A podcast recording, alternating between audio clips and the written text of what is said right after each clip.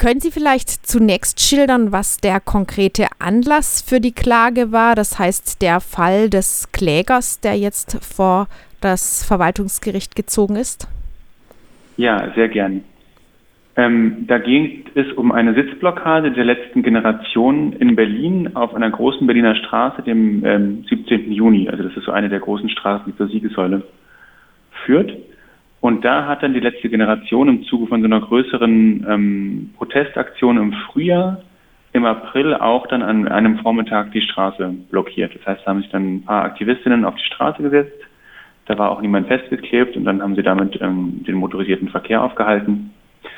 Ähm, und dann kam irgendwann die Polizei und hat dann diese ähm, Sitzblockade irgendwie vermutlich so für beendet erklärt. Das machen sie in der Regel durch so eine Durchsage, das wissen wir aber nicht ganz genau und dann angefangen, die, die Menschen, die da auf der Straße saßen, von der Straße zu entfernen. Und dann ähm, haben sie ähm, bei unserem Kläger, der da auf dem, da auf dem Asphalt saß, hat sich ein Beamter vor den gestellt und hat gesagt, ähm, Sie haben jetzt zwei Möglichkeiten. Entweder Sie verlassen die Straße freiwillig oder ich ähm, äh, füge Ihnen jetzt Schmerzen zu, sodass es Ihnen auch noch ein paar Tage dann beim Kauen und Schlucken wehtun wird.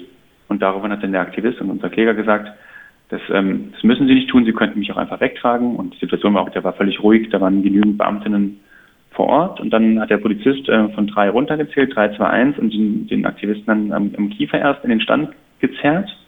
Und dann ähm, mit einem Kollegen, dem beide Handgelenke umgeklappt und den an diesen umgeklappten Handgelenken dann irgendwie unter Schmerzen schreiend dann von der Straße geschleift. Waren das vorübergehende Schmerzen ein Problem, was jetzt eigentlich behoben ist, oder hat es für den betroffenen Aktivisten auch noch andauernde Folgen? Hm, also zunächst mal hatte das wirklich ähm, unmittelbar auch also körperliche Folgen. Also tatsächlich war es dann so, dass der auch ähm, im Nachhinein noch, also mehrere Tage dann Schmerzen hatte. Da gibt es auch ein ärztliches Attest.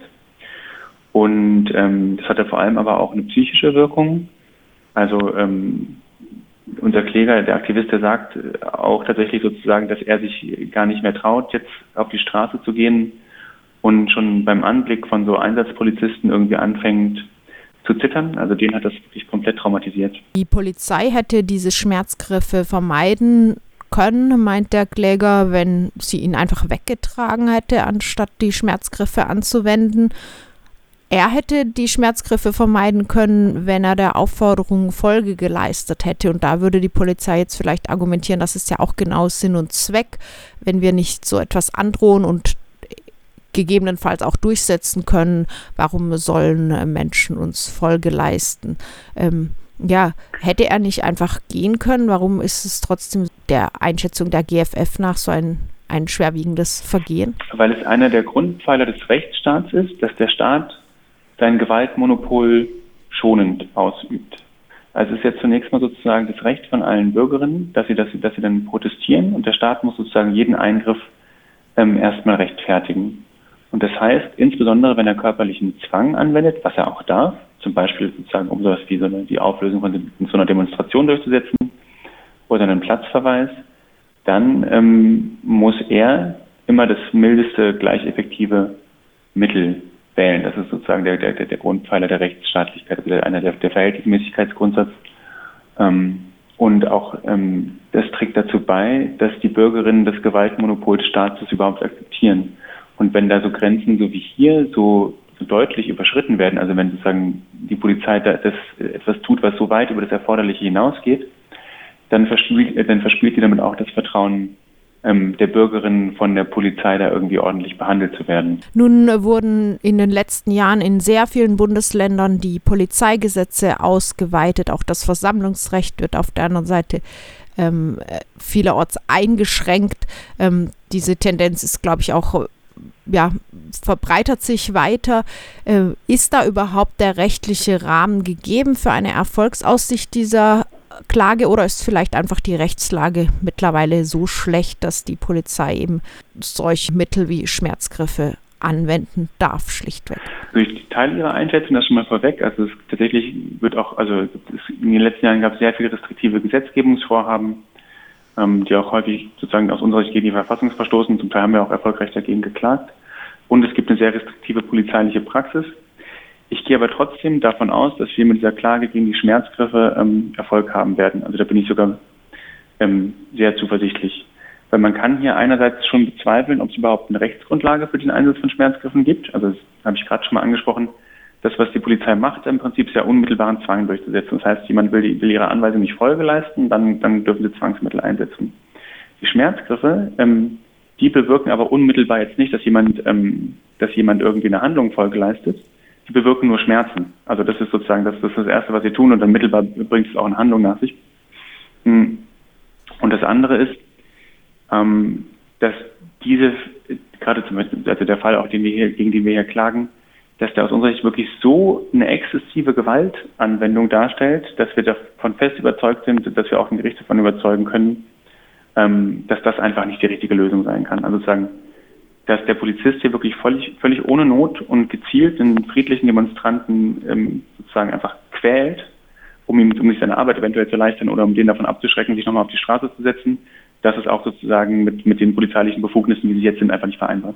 Also das Zwangsmittel, was unmittelbar den Zweck einer Räumung der Straße zum Beispiel erfüllen würde, wäre dann tatsächlich das Wegtragen. Aber zum zweiten Teil der Antwort, ähm, welche Rechte sind es denn genau und welche Gesetze gegen die die Anwendung von äh, Schmerzgriffen durch die Polizei nach Einschätzung der GFF verstößt. Wenn wir das sozusagen grundrechtlich aufgliedern, dann, dann stellt diese Anwendung von Schmerzgriffen einen ganz schweren Eingriff in die körperliche Unversehrtheit dar. Also das tut einfach weh, das war im Grundgesetz. Wir rügen weiter einen Verstoß gegen, gegen die Versammlungsfreiheit, eben mit dem Argument, dass wenn man an, an einer Demo teilnimmt und dann damit rechnen muss, dass einem da erhebliche Schmerzen zugefügt werden, dass einen einfach davon abschreckt, von seinem Grundrecht auf Versammlungsfreiheit Gebrauch zu machen. Also sozusagen auch so eine ähm, abschreckende Wirkung auf die Ausübung anderer Grundrechte hat. Dann sagen wir weiter, dass das im konkreten Fall sogar gegen das menschenrechtliche Folterverbot verstößt, und zwar ähm, jetzt nicht als Folter, sondern als ähm, unmenschliche oder erniedrigende Behandlung, eben weil da ähm, also ein Polizist, also staatlicher Akteur, einem Bürger so erhebliche Schmerzen zufügt, obwohl der durch sein Verhalten da eigentlich nicht so richtig zu Anlass gibt. Also hat er sich hat, hat sich ja wirklich nicht gewehrt und verhält sich völlig friedlich. Genau, das ist es im Kern. Vielleicht zum letzten noch kurz zum Folterverbot, das in der Europäischen Menschenrechtskonvention festgeschrieben ist. Ähm, es ist ja manchmal das Problem mit so ähm, überstaatlich festgeschriebenen Rechten und Konventionen, dass die nationale Umsetzung hinterherhinkt. Ist das beim Folterverbot allgemein oder vielleicht auch in diesem konkreten Fall auch ein Problem?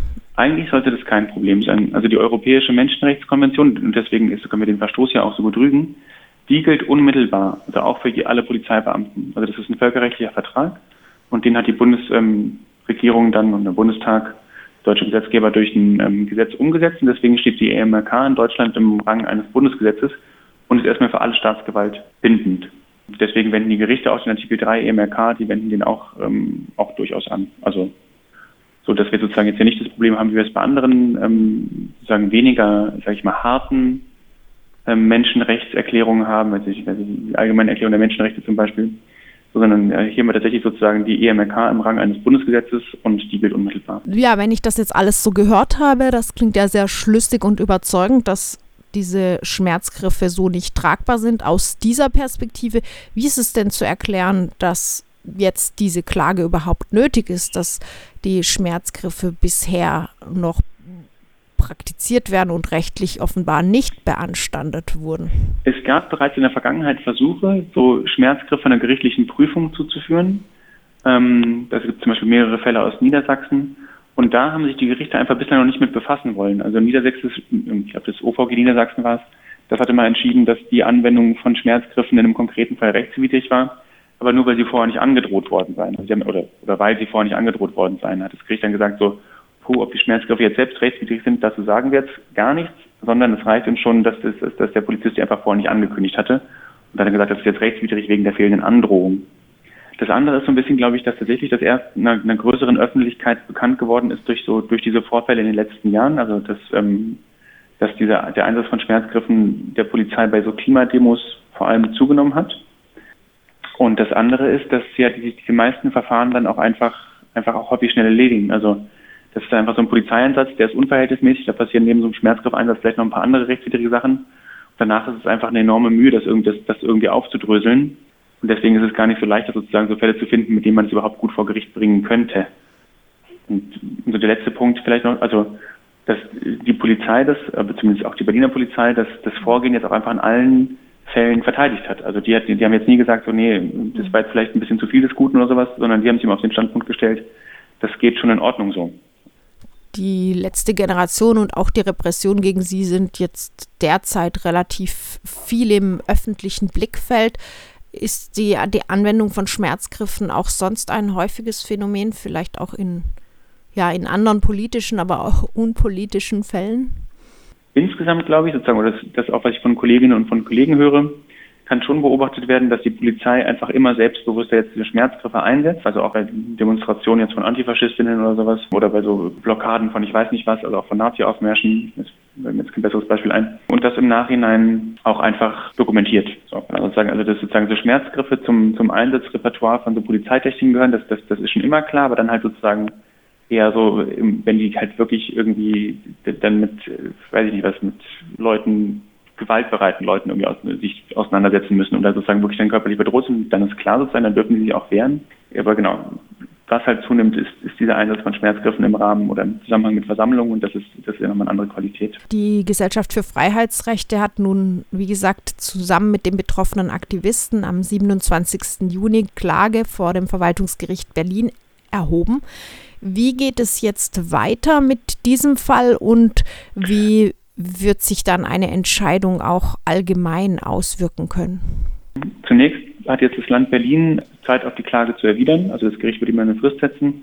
Dann werden wir nochmal Gelegenheit bekommen, Stellung zu nehmen und dann gibt es eine mündliche Verhandlung, in der wir dann auch nochmal sozusagen auch nochmal sozusagen richtig noch mit sachverständigen Zeugen auftreten wollen, um darzulegen, was ähm, aus unserer Sicht in dieser Praxis alles rechtswidrig ist. Und dann wird das Gericht irgendwann entscheiden. Wird, ich denke, so ein Zeithorizont von ungefähr einem Jahr. Und das wirkt dann unmittelbar erstmal nur für diesen Fall. Also das Gericht wird dann entscheiden, dass die Anwendung der Schmerzgriffe in dem Fall jetzt rechtswidrig war oder eben nicht. Aber es hat natürlich eine erhebliche Ausstrahlungswirkung auf die polizeiliche Praxis, weil dann die, die Polizei in Berlin und auch die Polizeien über Berlin hinaus dazu gezwungen sein werden, sich mit dem mit der Praxis der Schmerzgriffe ähm, auseinanderzusetzen und so wie ihre Beamtinnen damit umgehen.